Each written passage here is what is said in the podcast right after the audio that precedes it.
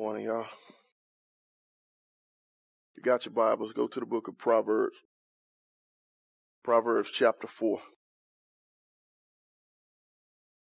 Proverbs chapter 4, we're starting at verse 1. You can get there, let us pray. Father God, in the name of Jesus, God, please give us understanding ears, God. Let us hear, hear your word, hear your truth, God. And even throughout this week, let us hear your spirit and be guided by it, Father. In Jesus' name, truly help us to trust you, to rely upon you, Father God, not lean unto our own understanding, God, but to truly relinquish all our hopes, all our desires to you, Father God. Speak and speak clearly. In Jesus' name we pray. Amen. We're picking up Proverbs chapter 4 and seeing what can we make it. Bit by bit, we're on our way through. Now here we come back at the top of Proverbs chapter 4. It's the father speaking to the child again, and he's making an appeal to the son to pursue wisdom. And in this appeal, he, he we're gonna break the appeal down into a couple of different appeals. So we got at the the top of it, beginning in verse three, is his personal appeal. And then we're going to go and pick up where he talks, a, gives a passionate appeal and he just start pleading to the son to pursue wisdom. So let's pick it up in verse one of chapter four. Say, heal my children, the instruction of a father and give attention to no understanding. For I give you good doctrine. Do not forsake my law. This is his opening appeal. Hear my children the instruction of a father and give attention to no understanding. Now that word instruction here is the same word we was talking about last week when it told us do not despise the chastening of the Lord. It's this picture or this idea that has to do with discipline, that has to do with training, teaching, and the whole purpose of it is putting you on the right path. So like, listen to me when I'm trying to put you on the right path and give attention to no understanding. So he's calling him to a place and he's appealing to him to understand, to, to grasp and to get understanding. And that's his opening appeal. I'm, I'm trying to put you on the right path. I'm trying to instruct you and I want you to know understanding. And we'll take a minute and pause here and we're going to see it as we go through here. A lot of these first nine chapters, I don't know if you caught on to it. The appeal or the call or the pleading and the admonition that's going on is for the son to walk in the right way, to go down the right paths. But what a lot of people don't catch on to is that at the same time he's calling him to walk the right way, to go down the right path, he's calling him to be just or to, or to live a just or righteous life. And it's something that's going to be highlighted as we go forward. And we just take a moment to pause on it here is that as you see it, there's a parallel between walking the right path and being just. Because in our society, we have separated righteousness and justice. Justice is something that these people claim they're fighting for. Like you want folks to do the thing that makes things equal. That's only a piece of justice. True justice is righteousness doing the right thing at the right time in the right way is walking down the right path. And that's the picture of righteousness, justice. And those are parallel terms, especially in the Old Testament. And we're going to see it as we go forward. The call is to righteousness. The call is for him to be just. And he used those words interchangeably in the King James, but it's the same word. When he's saying do righteousness, do justice, he's telling them to do the same thing. Live a right life, walk down the right path, put yourself in the right pattern of living. That's true righteousness. That's true justice. And it cannot be detached from the pattern of living. Are y'all, you, you with me? And we're going to see as we try to go through this, this is the call to get on the right way, to get on the right path. That's righteous living. So when he turned in verse three and he began to make his personal appeal, and the reason I call it a personal appeal is because he started telling his story. So in verse three, he says, when I was my father's son, tender and only beloved in the sight of my mother. So this is his appeal. He's paralleling himself to his son. Now the question that I always get when I read this, why do he phrase it the way that he phrases it? He said, when I was my father's son. And the way he's saying it, it is like he still has a father, but he was his son. Like, what does that mean? When I was my father's son. Like, ain't you still your father's son? And it gives us a glimpse into what it means to be a son. Because biblically, to be a son is to be one who fathers, follows the pattern of, to be obedient to, to live in subjection to. It has more to than just biological descendancy. That's why a lot of the uh, folks mess up when they say we all God's children. What they mean by that is God made all of us. But Jesus steps on the scene and he told the Pharisees that, hey, you, your father is the devil. And why did he say? Cause he said, you do the lust of your father. That's who you obey. And that's the picture that he getting here. When I was my father's son. So it's a picture back there. There was a time where I was in subjection. Where I was living and I was being obedient to my father. And that put the picture of a son as one who's in subjection to, one who is obedient to the instructions of. So when he said, when I was my father's child, son, tender and the only one in the sight of my mother, tender and only beloved in the sight of my mother. Now that's a tricky one to translate. That word tender could mean he was weak. And so a lot of theologians take this to say that Solomon was a uh, finner man a little bit. He was a little bit more flowery. He wasn't like his daddy. I don't know how they can get that far. All that just mean he was, he was weak. He was tender. He, he was at an age of, of where he went out there doing his own thing and, and, and just living life so he had a point where he was tender and he said he was solitary or his mother's only child or his mother's only beloved child. So that means he had a special relationship with his mother when at this time when he was living in subjection. So you get this picture of this one little kid who was listening to his father, one that big, strong, masculine guy, and he was his mother's special child. Like I said, this could be a real flashback to his childhood. That David had a whole lot of wives and a whole lot of children by a whole lot of different women. And Solomon was the first, well, the second born of his mother, because the first child died. And he was brought up and his mother had a special place for him. And it seemed to be they were the only ones from that stock of the family. And that could be a picture of what he put into. But the, the appeal is he making is the same thing you going through, I done been through it. I was a child, tender and only beloved in the sight of my mother. And now he goes to what it was his father taught him in verse four. Said, he taught me and said to me, let your heart retain my words and keep my commandments and live. Get wisdom, get understanding. Do not forget nor turn away from the words of my mouth. Do not forsake her and she will preserve you. Love, love her and she will keep you. So this is his father's teaching.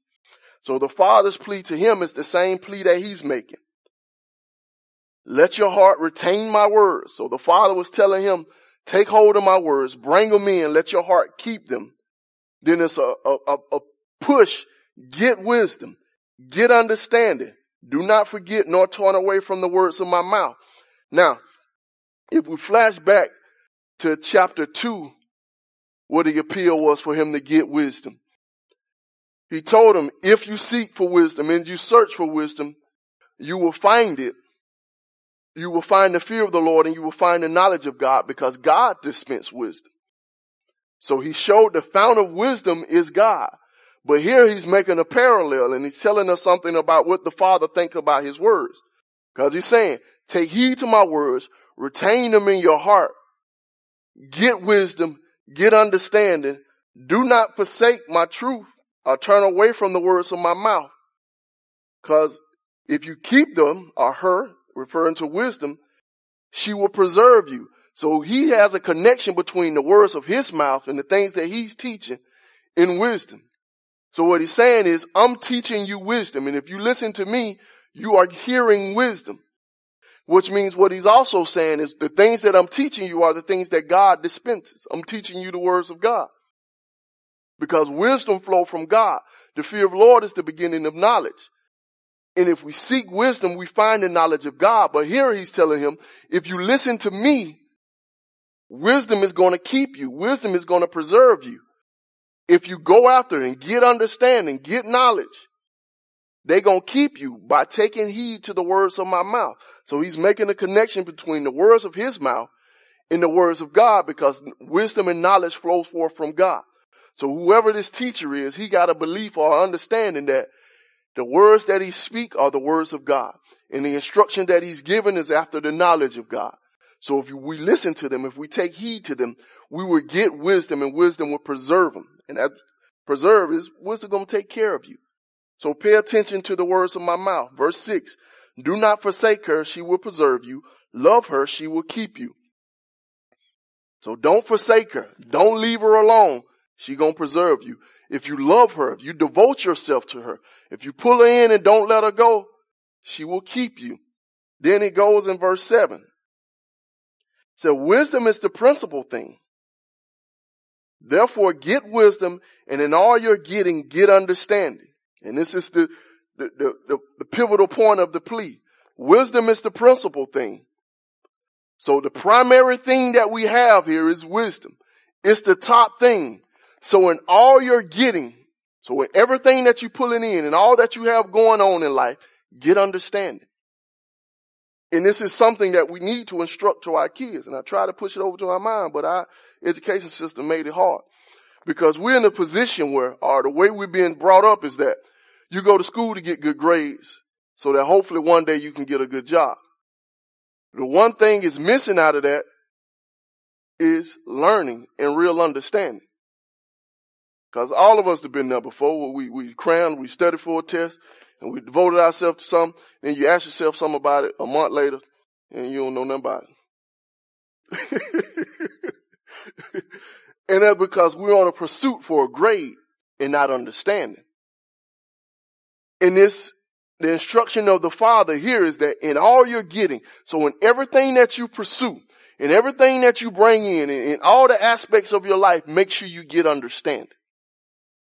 And Jesus picks up on this thing with his parable of the sower. It's like the sower went out to sow and he sowed his seed on all the various grounds. But the first ground, he said, was the ground that the seed set on it. And because of the lack of understanding, the word was stolen away from them. Like, since they didn't understand it, the devil came and it took away from them the things that they understand. And so that shows us that one of the primary things that we need to make sure we get when we, anytime we sitting under instruction, anytime we sitting under teaching, is to make sure we understand it. To make sure that we comprehend it, to make sure that we have pulled it in and absorbed as much as we can out of it to the point where we can express it to a way that it makes sense to somebody else. That's how you really know you understand something. And that's his encouragement here, that wisdom is the principal thing. So out of all the things you want to pursue on earth, pursue wisdom. And out of all the things you want to get in all your endeavors, make sure you get understanding. Know what it is that you're talking about. Know what it is that's being presented to you. Make sure that you get it. Are, are y'all tracking with me? And in verse 8, he's talking about giving props to wisdom now. And it, he said, exalt her and she will promote you. She shall bring you to honor when you embrace her. So basically lift her up, big up wisdom and she will big you up. So if you exalt wisdom, wisdom will exalt you. That's what I mean by promote you. She shall bring you to honor when you embrace her. So when you, when you take in wisdom and you develop this love relationship with wisdom, she's going to bring you to a place of honor. Said in verse nine, she will place on your head an ornament of grace and a crown of glory shall she deliver to you. So there's promotion when we get wisdom. And it says she's going to place on you an ornament of grace, something that makes you beautiful, something that brings delight in, in, in a, a, ray of sunshine to your life, something that's going to make you look good. And a crown of glory shall she deliver to you. And it's a picture of one who have won, won or achieved something, one who has been promoted to a great status. So she's going to put on you a crown that makes you great in the midst of people and she's going to put on you something that makes you beautiful if you embrace her. Are y'all, you, you, you get what it's saying? In his very poetic language, you're going to try to bring it all the way down. In verse 10, he goes and he begins to transition. And now he's make his passionate appeal. So what we just taught was what his father taught him. So now he's coming back and he's appealing himself to his son and say, hear my son and receive my sayings and the years of your life will be many. So if you listen to what I'm saying, you're going to get long life. And he's making the same connection that his father made to him. So basically the words that I'm teaching you are the words of God. They are the words of wisdom because wisdom is the thing that's going to bring long life and longevity to you. Now he's saying if you hear me, it's going to bring about long life and longevity to you. And in verse 11, say, I have taught you in the way of wisdom. I have led you in right paths. So his appeal is that the things that I'm teaching you, they're good things. The instructions that I'm giving to you, they're good teaching. So the way that I'm training you, I taught you in the way of wisdom. So I give you doctrine that, that puts you in the position of being wise. All you got to do is listen and take heed. In verse 12, when you walk, your steps will not be hindered. When you run, you will not stumble. Take firm hold of instruction and do not let it go. Keep her for she is your life. So he's giving some more promises here. And this is his appeal. He's been passionate. Pay attention. If you walk, when you walk, your steps won't be hindered. So if you listen to my words and if you live according to the way that I'm teaching you, as you go about your life, there won't be no restraints on you. You can be able to live your life all the way out to the full, to the max. Nothing will straighten you in. There won't be no, no restraints on you. And it's like when you run, when you living in a, when you're going in a pursuit, you won't stumble. Nothing in your path, nothing down this way of wisdom gonna trip you up. So if you stay on this path, if you stay on this journey, there will be nothing that will cause you to fall off the path. And that's a heavy promise. There will be nothing that will cause you to, to, to make error in your path. All you have to do is hear my words and take heed. There will be nothing that will restrict you or cause you not to be able to go down this road. Just hear my words and hear my teachings. And these are some grand promises to meditate on. Because we are trained and we're taught that our world and our life is full of stumbling. And that stumbling is just a part of growing up and it's a part of learning how to walk. What he's saying, if you walk in this way, stumbling ain't gonna be a part of it. And there's a, and a point where we're gonna get that seems to be contradictory, where we're gonna try to tie it together. But I we just mention it here. Because does that mean that when I'm going down this way, that hardship ain't gonna be on this road? Does it mean that things won't come into my life to try to knock me off this path? When he's making a promise, your way won't be straightened. Your way won't be restricted. Nothing is there going to make you stumble. So that means that I'm going to walk a path where it's just going to be peace and lovely and, and roses and lily all the way around? That's not what he's saying. Because is it possible to go through hardship and still maintain a path of integrity, to walk in a way of wisdom and maintain a righteous path. Yeah, that's possible. Jesus did it. This dude was talked about and forsaken all the way from the time that he was born. Those who were close to him betrayed him. Those who were supposed to be his leaders attempted to kill him. He had a pretty hard life. But he maintained in the midst of that hardship, in the midst of rejection, in the midst of things going crazy, and was able to maintain integrity and uprightness and walk in a way that he said, there's no darkness in me. The evil one come, but he ain't got nothing in me. Like, Jesus ain't no bitterness in you. These people been talking about you, grown folks putting you down. Like, nah, ain't no bitterness in me. Like, dude, you, you got exalted to be God's choice messenger.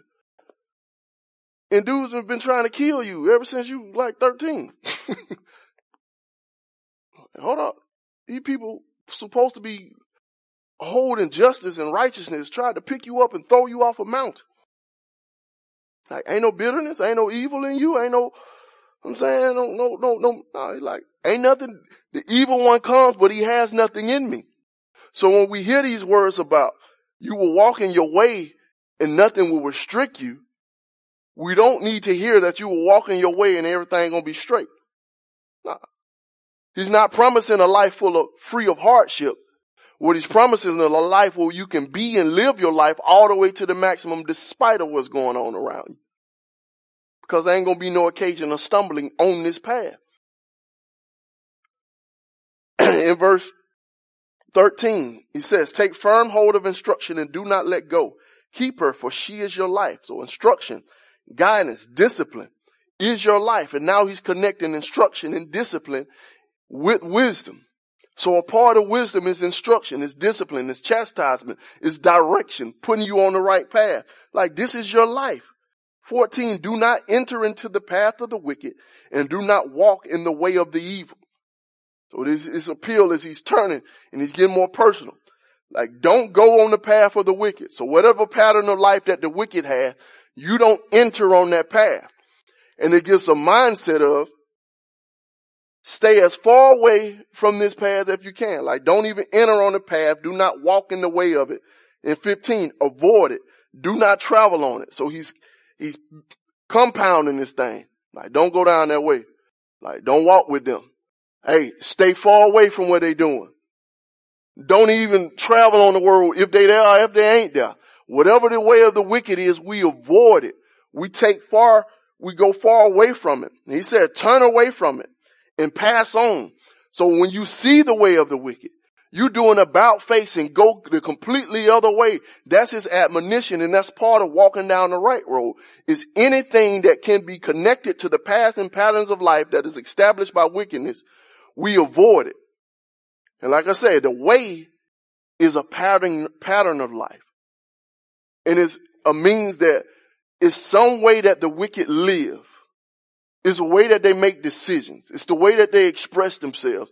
It's the way that they navigate life. And he's saying you stay far away from it. If you come across it, turn. Don't even pass on. And this puts us in a position where we have to be vigilant to make sure that we're focused on the right path. That we're taking heed to make sure we don't cross over. And it also put us in a position where you're going to hear me say this quite often, where we have to be a bit anti-cultural.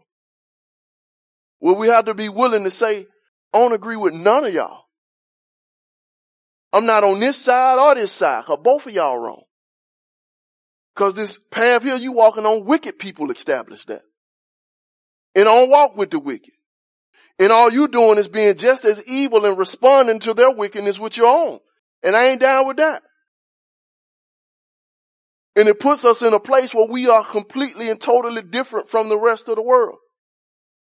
That we have a passion to, to, to stand up and to fight for justice and righteousness, but we also have a compassion and a meekness to where we want to see people change and we want to see love expressed and we want to see the, the right way exalted. And that's why I, I like what the, the, apostle says. Sometimes you got to disconnect. Sometimes you got to step back and, and, and uh, not allow the foolishness to get into your brain. Because we're in a place where we are being psychologically assaulted. And what I mean by that is the, the tactics that are, are, are being put on us is psychological warfare. We're being locked into a house, put in front of a box with flashing lights that is blanking hate, hate, hate, turn, be scared, be scared, be scared, turn, be mad, be, and it's repeated over and over again. That can drive you crazy. And the only thing you get is be scared or be mad for hours. And they call it news. And they have people who have been elevated to a position of authority just because they can put on a nice suit and a night tie and they got a microphone in front of them, what gives them credibility to be heard. And so we take heed to their words and we allow it to become a part of us and it mess our heart and mess our mind up. Just to give an example, I'm gonna leave this alone. So y'all made me think about this. See, Jay, you shouldn't even ask all them questions. Just give an example. We gonna move. When the little boy shot up the people in the church in, in, in South Carolina, and they tried to have the rallies, then the church came out, and in their rally they began to sing hymns and pray for the young man. Completely destroyed the whole news coverage. The anchor that was covering it on one of them stations broke down and started crying and said, I never seen something so beautiful a day in my life. The coverage was over. Nothing else to report. These trials, these hearings, these testimonies went on for days, but we didn't get it because there was no hate. You had people who responded with a heart of love, who in tears saying, I hate what this young man did. He took away my mama. He took away my auntie, but I pray to God have mercy on his soul. People ain't want to put that on them. And you had a church of people standing up singing hymns and singing praises to God in the midst of one of the hardest situations that they ever been through. Something that most of us cannot even fathom. We ain't see that for 12 hours on CNN. They ain't, they ain't let them hymns play over and over again. Keep bringing it to you coverage. You didn't get that same refrain of how they love the Lord and how they want mercy and justice to be, to be rolled down on this young man and they want his soul to be saved. They ain't let you hear that for 12 hours. But they'll keep you up at two or three o'clock in the morning, tell you about folk burning up stuff, tell you about folk tearing down stuff, tell you about all the injustice in the riot and in, in, in the stir up more hate. And it's because they, they're presenting to you a path and they want you to pick a team. But we need to be a position that, that we can see, we perceive, that we get understanding and we walk in the way of wisdom and not be swayed to choose one of these paths of the wicked. We avoid it. We stay far away from it. We move the way we move because of what we know and what we understand. Not because how we've been propelled by the masses of the, of the foolishness. You understand what I'm saying? We don't allow people, to propel us into action. We allow our understanding and our knowledge of who God is and the way life is supposed to be lived to guide us and direct us in our action. So we avoid the way of the wicked. We, we, we pass away. We turn our back on it. All right, you, you, you tracking with me. And I ain't mean to stay out that long. We supposed to be moving through this. This was an easy one. If verse 16, he tell you why you need to avoid the way of the wicked. Say, for they do not sleep unless they done, they have done evil. And their sleep is taken away unless they make someone fall. So this is a picture of the wicked. They, they, their lives is dictated by the, the expression of their wickedness. And they don't sleep unless they've done evil. And their sleep is taken away unless they make someone fall. So basically, it's hard for them just to come to a place of rest unless they're in their activity and do they've done some today. And said 17, for they eat the bread of wickedness and they drink the wine of violence. This is an expression of of the wicked. So this is why we stay away from them. Eat the bread of wickedness and they drink the wine of violence. And that's a poetic way of saying their life is consumed with the evil that they want to express. This is what they do. And it also gives us a picture of what it means to eat or to, to, to take in the bread. Like Jesus picks up on the same thing and he used the same poetry. He's like, I got meat that y'all don't know none of. What is that meat, Jesus? My meat is to do the will of my father. So the thing that I consume with, the thing that fill up my life is the expression of me doing the will of my father. And what he's saying here is the thing that fill up the life of wicked, the thing that brings them satisfaction, the thing that brings them joy is wickedness and violence. This is what they eat. This is what they consume. In verse 18, it said, but the path of the just is like the shining sun that shines ever brighter unto the perfect day. So he's given a contrast to our path versus their path. So the path of the just or the path of the righteous is like a shining sun. It's filled with light. And it gets brighter and brighter until the perfect day, until the day of the end, to that complete day, to where true righteousness shine. In 19 said the way of the wicked is like darkness. They do not know what makes them stumble. So when you're going down the path of the wicked, in contrast, it's saying it's like darkness. They don't know what causes them to fall. They don't know what causes them to stumble. There's things in their life that they, they can't comprehend why they do what they do. In 20, we go into the next appeal or the next admonishment of the father. He begins a different admonishment. And this admonishment here is basically for us to be on guard and, and, and to pay attention. In verse 20, he says, my son, give attention to my words Incline your ears to my sayings. So it's the same appeal. Give attention. Pay attention to my words. Incline, lean in, and be ready to hear my sayings. 21. Do not let them depart from your eyes and keep them in the midst of your heart. For they are life to those who find them and health to all their flesh. It's the same response, the same encouragement. Pay attention to my words. Don't let them go because they're life to you and they bring health and vitality to your flesh. So these words are the things that going to keep you in life. Then he goes and telling them. So this is, this is the contrast. So the first part is telling you what you need to put into you to make sure you're straight. So pay attention to my words.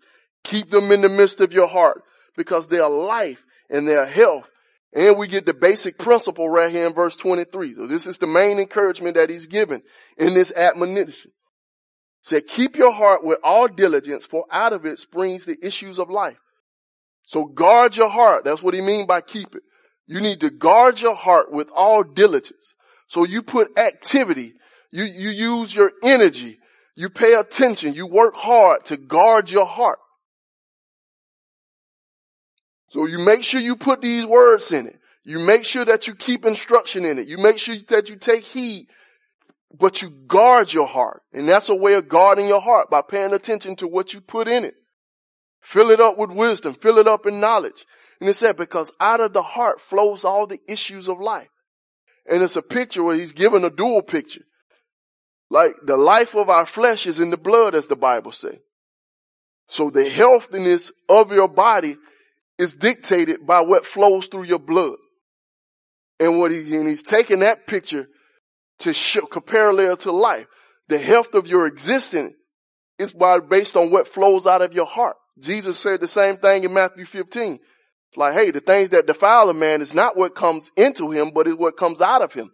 Because out of the heart of man proceed murder, adultery, fornication. And it's the picture here that you need to pay attention to your heart. Guard it. Protect it. Because the, th- the things that flow out of it, it's the wellspring of life. Life is what pumps through your heart. So you need to guard it. Take heed to it. Don't let anything in it. And he tells us about keeping stuff out of it. In verse 20 he said, put 24, put away from you the deceitful mouth and put perverse lips far from you. So the deceitful mouth, so that's a lying mouth and perverted lips put far from you. So now, this is one we pause on, let you think for a second. Is he saying you need to make sure you ain't lying or you need to make sure you ain't being lied to? Put away from you perverse lips. I mean, lying lips, uh, deceitful lips in a perverse mouth. Right? Put it far away from you. So he's saying you need to make sure it's not in you. Uh, is he saying those who with perverse lips and deceitful mouths and perverted mouths, you need to make sure they stay away from you. Which one's he talking about? Think you're talking about both of them.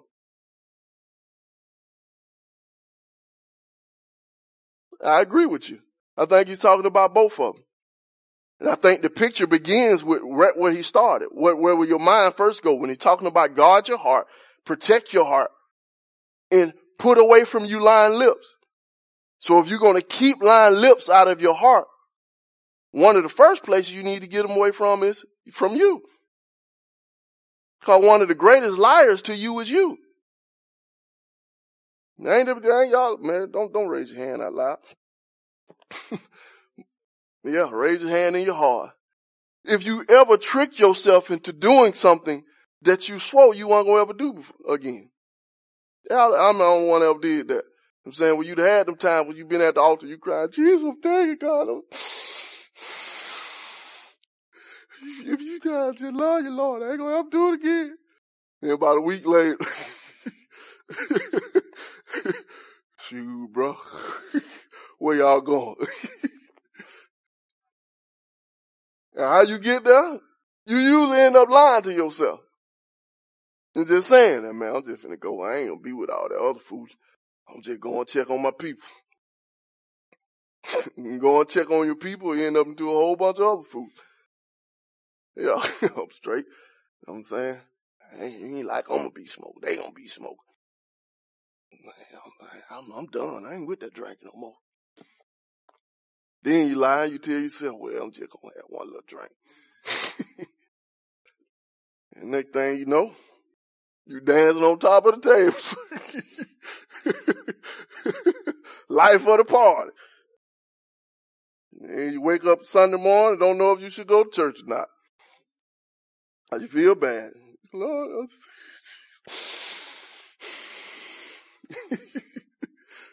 yeah, but that's what he said. Put away them lying lips far away from you. Then 25, he turned and said, let your eyes look straight ahead and your eyelids look right before you. Basically, you stay focused. You get zoned in and you focus. Or you put away lying lips and you get focused. Zone in. Don't, don't let yourself be distracted. Don't let yourself be tossed to and fro. Like let your eyes look straight ahead and your eyelids look right on. Don't let nothing turn you. And he adds to that, ponder the path of your feet and let all your ways be established. Now ponder the path of your feet means consider the path of your feet. So take time to reflect on the way that you're living, on the, on, on the patterns of your life. What the things that you are being a part of? How, what, what, what things are you participating in? How are you going about doing what it is that you're doing? So take time to reflect on those things. Ponder the path of your feet and allow all your ways to be established. And what it is, is the picture he's giving it, it once you go through this pondering and you take a look at your feet and you take a look at the way that you're walking, that you put it in a place where you want it to be concrete. And I, and I like the way he worded it is he didn't say establish all your ways. He said let all your ways be established. So there's a process that you go through where you're going through these things and you're pondering these things and there's something that they're going to come above you in this pondering They're going to establish your ways. They're going to put you on the right path. And it's a picture back to what he's been talking about. Hear the words of instruction. Allow yourself to be disciplined. Allow yourself to be corrected. So as you ponder in the path of your feet and you don't put lying lips far away from you and you looking straight, straight on, the idea is as you pondering, you be truthful to yourself and you allow this thing to be real and to be straightforward and your feet will be established. Don't be scared to, to, to, to reflect on why am I doing what I'm doing? The way that I relate to people, the way that I talk to people, is this right? The way I'm raising my kids, the, the, the way I'm loving my spouse, is this right? Am I doing it the right way? Why am I doing it this way? Like ponder the path of your feet. See what path you're on. In 27, it said, do not turn to the right or the left. Remove your foot from evil. So as you're pondering your path and you're allowing your foot to be established, your eyes are looking straight on. It said, don't turn to the right or to the left and you remove your foot from evil. So if you see that your, your feet are walking down the path of, of the wicked, like you, you, you get your foot back. You, you step back. Like when, when the car coming down the street and you standing on the curb, you, you move back a little bit. And it's the picture that he's giving. So it's, it's a call for us to be on this right path and to walk in this right way and to live a life that is upright, but there's a, a, sense of reflection that goes into this life. And there's a sense of focus that goes into this life. And there's a, a sense of rejection in us being outcast and being willing to go against the grains of society and not being willing to be led, but allow ourselves to be instructed by wisdom. And that's what he's calling us to. That's what we blaze through. Hit chapter five real quick. And this one in chapter five, it's a call to discernment. And this one here that, that, that, that mess a lot of folk up. But I, I like it and it's more beautiful when you can hit it coming off chapter four. In chapter five, verse one, it said, my son, pay attention to my wisdom. Lend your ear to my understanding that you may preserve discretion and your lips may keep knowledge. So he's calling us to discretion here. And pay attention to my wisdom. Lend your ear to my under, to understanding. So you give your ear to understanding that you may preserve discretion. So if you're paying attention, if you're giving your ear to understanding, you're going to deserve, preserve, you're going to keep, you're going to hold on to discretion. Discretion is that discernment the ability to tell right from wrong, good from evil, what way we should go down this road and which paths in life are the right path and which path we should avoid. This is discretion. And he also is connecting this with wisdom. So wisdom is the right application of the knowledge and understanding that we have.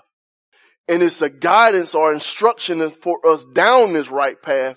And now we're seeing that wisdom is an understanding of what paths are good and what paths are just. Because if we get wisdom, we're going to keep discretion. And let's go. And he says, this is why we need to have discernment. And it's because of this rogue here. I, I like the rogue. This little, I listen to old folk growing up. So it's a roguish person we're going to meet that we need discernment for. It says, for the lips of the immoral woman or the strange woman drip honey and her mouth is smoother than oil. But in the end, she is bitter as wormwood, sharp as a two-edged sword. So you need to pay attention to my words and you need to keep your lips, you need to allow your lips to keep knowledge because the lips of the strange woman. So he's talking about the lips you're supposed to have in comparison to the lips of the strange woman, uh, this immoral woman. It says her lips drip honey. That's, just think about that. You get the picture of a woman coming to you, say her lips just, just honey just dropping off her. The words are so sweet. And it said it's smooth as butter. So she got a slick tongue that's, that's words that just, satisfy and it just make it easy for you to just move on in. That's a picture that he paint. So words like butter and they just drip honey and it just sweet to you and feel good to you. And it, it make it easy for you to connect with this woman. But then he turned and give you the whole picture. Said, but her end is bitter as wormwood. Wormwood is some type of bitter plant they had way back in. Some folks, like I learned, they said use it to make um, poison. In the book of Revelations, they talking about the star being wormwood and it drops into the ocean and say everybody's beginning to die because they can't drink the water because it's so bitter. And then what he's saying is, uh, her, uh, the end. Now these words start off smooth. They start off sweet. But the end of it is bitter. It's something that's going to disgust you to the point where you cannot consume it. You can't take it in. And it says sharp. Her end is sharp like a two-edged sword. So it's going to be smooth when you can slide on in there, but it's going to cut you. And that's the picture that he's giving.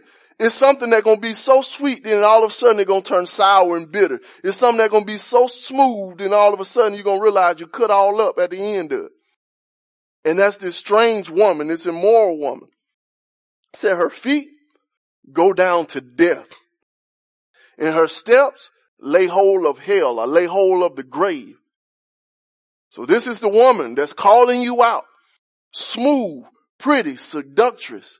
Like, but her feet, the path of her life, the way that she walking, it go down to death. And her steps take you straight to hell or to the grave. And in verse six, at least you ponder the path of a life. Her ways are movable, are unstable. You do not know them. Now basically the way that she lives and in, in, the lifestyle that she has is something that stay on the go.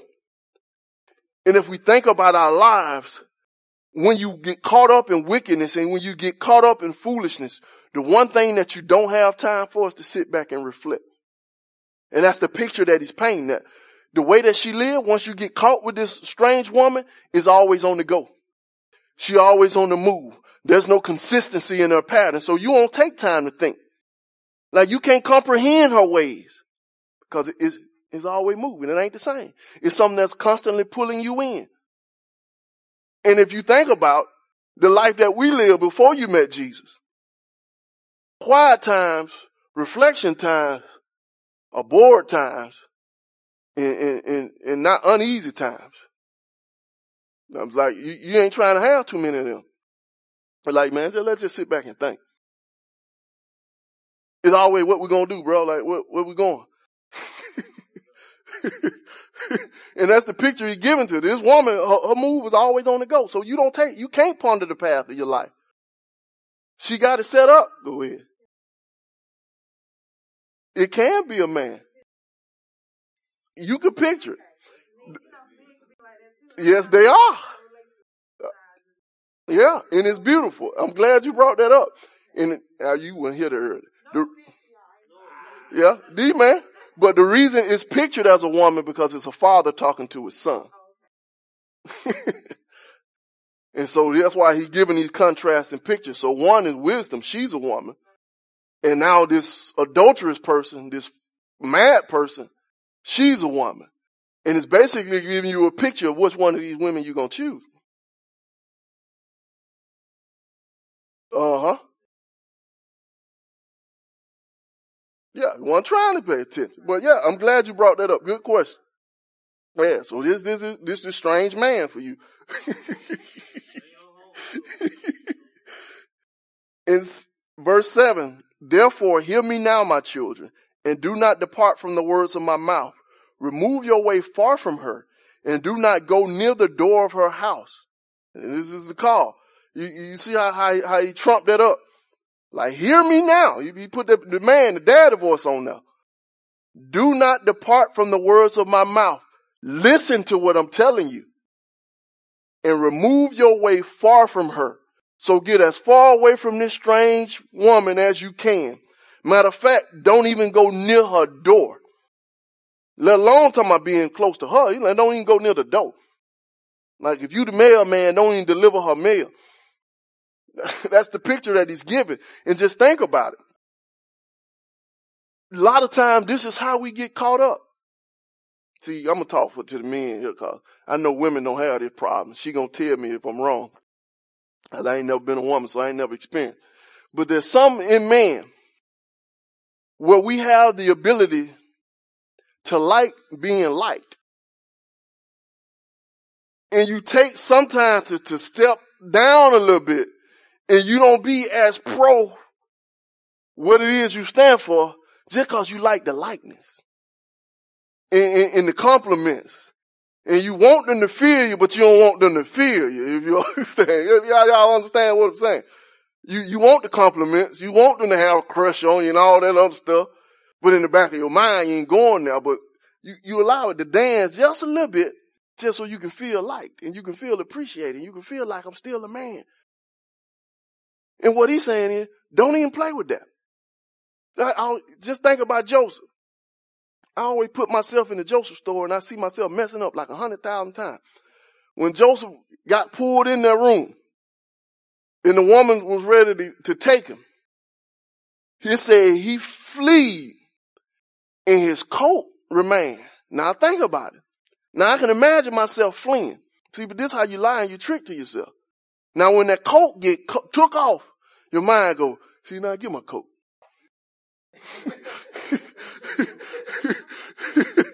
see, see, you playing too much. I give my coat. And you get sucked in. Now she took your coat, and put it down her breast, like, you want your coat, come get it. and now you in there and you playing and you go, see, God, why you always want to play? And next thing you know, you waking up, God, Jesus, she ain't pregnant, please. so do, do women have a problem? Well, you like being liked? Just a little different. All right. and, but what he's calling to, it don't even play with it. Yeah, go. Leave everything. and that's what the father's calling the son to. Don't even play with it. Like, don't go close to her. Don't even go close to her door. Don't allow yourself to be in that place where you, you even play with it. That means once you feeling that light hitting you a little bit and you start feeling yourself, oh yeah, you know girl, I'm saying. I'm saying I'm really just trying to stay singing and all that stuff right now. No, you like, don't even play with that. Don't even go near her door. And now he, he turned this thing and the appeal is because of regret. And in verse nine, he said, at least you give your honor to others and your years to the cruel one. So basically, if you participate in this relationship, it's a possibility that could, it could end in your, you being defamed. It could end in your ruin and all your goodness and all your reputation being given over to the cruel or to the mockers or to the wicked ones. Like this could be the end result of this relationship. In nine, verse 10, he said, at least aliens be filled with your wealth and your labors go to the house of a foreigner. So basically, if you fall in this way, if you allow yourself to be trapped, it could cause you to lose your honor. It could cause you to lose your money. You can make other folk rich just cause you get caught up. We all know the stories of that. Brother can't take a job and get a W-2. He got to get paid on the table because he got seven children, all on child support. he ain't got no choice but to sell dope. That's the only way he can make money. Cause if he put it on the tax paper, the, the government gonna get it. That's what he's calling. Like, you, you watch out. You can rob yourself of honor. You can rob yourself of wealth. And in verses 11, it said, and you mourn at the last when your flesh and your body are consumed. It's like, and it will come to an end where you reach the end of this thing. And it's going to cause you to cry. And it said, you're to be at a time when your flesh and body are consumed. And there's a couple of different ways we can take this. It's like when you caught up in this lifestyle and put you to a point where it just to mess your whole body up. And a lot of people take this as a sign for disease because syphilis was around way back that in that time. But I take it as a time of when you get old and, and your, and your body ain't working the way it used to work. And you're going to realize you done flaunted all your life and gave all your good years to foolishness when you looked at yourself through grown man eyes. And you're going to see that you wasted it. Like, don't play with this woman. Stay away from her. Because it can might leave you messed up. And then in verse 12, he says, and this is what you're going to say at the end of it. How have I hated instruction? In my heart despised correction. I have not obeyed the voice of my teachers. And this is the cry of regret, nor inclined my ear to those who instructed me. I was on the verge of total destruction or total ruin in the midst of this, the assembly and congregation. So it's got me at a place where I was almost completely gone just because I got caught up with this strange woman or this strange man or I got it, it pulled into a lifestyle that, that was anti the wisdom that I was brought up in. It's like you give yourself to this and it's going to reach a point where you're going to look back and think that, hey, I almost completely lost it. Lost it all. I gave it all up. How did I hate instruction? I was at a point where just I completely ruined my life. And that's the cry of regret that he's trying to get us to avoid. Now for some of us, it's too late. And we just have to erase that plate and we be the children now. But for other of us, we ain't made it all the way down that road yet. And the call, if we take heed, you can avoid it. And it gives us a picture that you don't have to go through foolishness to learn righteousness. You can avoid that whole trip. And in verse 15, he calls us to discretion in ravishing. So we, we, we, we need to be discreet because of the rogue. And now in 15, he turned to this ravishing and he gives this very poetic picture. He said, drink water from your own cistern and running water from your own well. Should your fountains be dispersed abroad as streams of water in the streets? Or let thy fountain be dispersed abroad as streams of water in the streets. Let them be only yours and not foreigners with you. Let your fountains be blessed. But we're calling this thing of water and this picture of hewing out cisterns or drink water from your own cistern. A cistern is a well that you dig back in the day that captured water and it'll allow you to draw from it. So it's like a well. And it's like basically you draw from your own cistern. So you go to your own well to seek satisfaction. Then he, he makes this statement and the King James is out a statement and the other versions is a question, and I believe that it's a question. It said, let thy waters be dispersed abroad in the streets, as running waters out in the streets. So like, it's like, should your waters, the waters from your cistern, should they be dispersed all out in the streets? Should you just let, let them run over in the streets? Like, nah, that ain't what you do. Let them be yours only. So the thing that brings you satisfaction, the thing that brings delight to you, don't let it be whew, boiled out in the streets. Like you go to your own source. You go to your own well and you be satisfied by it. Let it satisfy you and don't let it be all put out all in the streets. And then he turned in 18 and he gets a little more intimate and he loses the poetic part of it. He says, let your fountain be blessed and rejoice with the wife of your youth. Like don't be dipping in all these other cisterns. Let your fountain be blessed and you rejoice or you take delight with the wife of your youth. It said, as a loving deer and as a graceful doe, let her breast satisfy you at all times and always be in capture or, or ravished with her love. Now, now he, he getting a little freaky here. As a loving deer and as a graceful doe, let her breast satisfy you at all times. So you allow her, her body to bring you delight. You allow her body, he said, be ravished with her love always. So you get to a place where you are content and you are consumed with the love of the wife of your youth and you allow that to take care of you. In verse 20, he asks the questions, for why should you, my son, be ravished by an immoral woman? I embrace the arms of a seductress. So why should you be fulfilled and allow your heart to be taken away by a seductress woman? Or be embraced or, or to find love in the arms of a seductress. In verse 21, he tells us why we shouldn't do that. He said, for the ways of man are before the eyes of the Lord and he ponders all his path. So we got this pondering that showed up three times in these chapters. Like you ponder the path of your feet. And if you get caught up with the seductress woman, she won't allow you to ponder the, your, your ways. But now he's saying you need to make sure that you're not ravished by this seductress because God ponders all your ways. So he gives the picture of an, God standing down looking over everything that you do. And it said he weighs or he ponders. He judges all his paths. God sees the ways of man and he judges all your paths. And his own iniquities entrap the wicked. So the lifestyle, the sins of the wicked is the thing that catch them up. And it said he is caught in the course of his sin. So the wicked lifestyle is before the eyes of the Lord and God is looking at all of it. And the way that they're living is the thing that's gonna catch them up. They're gonna leave them in a bind. And the thing that's gonna kill them is their own sin. They're caught. They're trapped with their own sin. And in verse 23, he said, he shall die for lack of instruction. And in the greatness of his folly, he shall go astray. So because he's not taking heed, he's not being guided, he's not being led, the wicked is going to die. And it's like great. It's going to be an immense to be the foolishness of his way. I mean, his folly, the way his folly is to cause him to go astray. So the foolishness or the folly of the wicked is to cause them to go astray and it ain't to be a small thing. It's to be a big deal. But the thing that's pulling the wicked is this strange woman. And like I said, we're to expound more on what this strange woman or strange man is. You got any questions?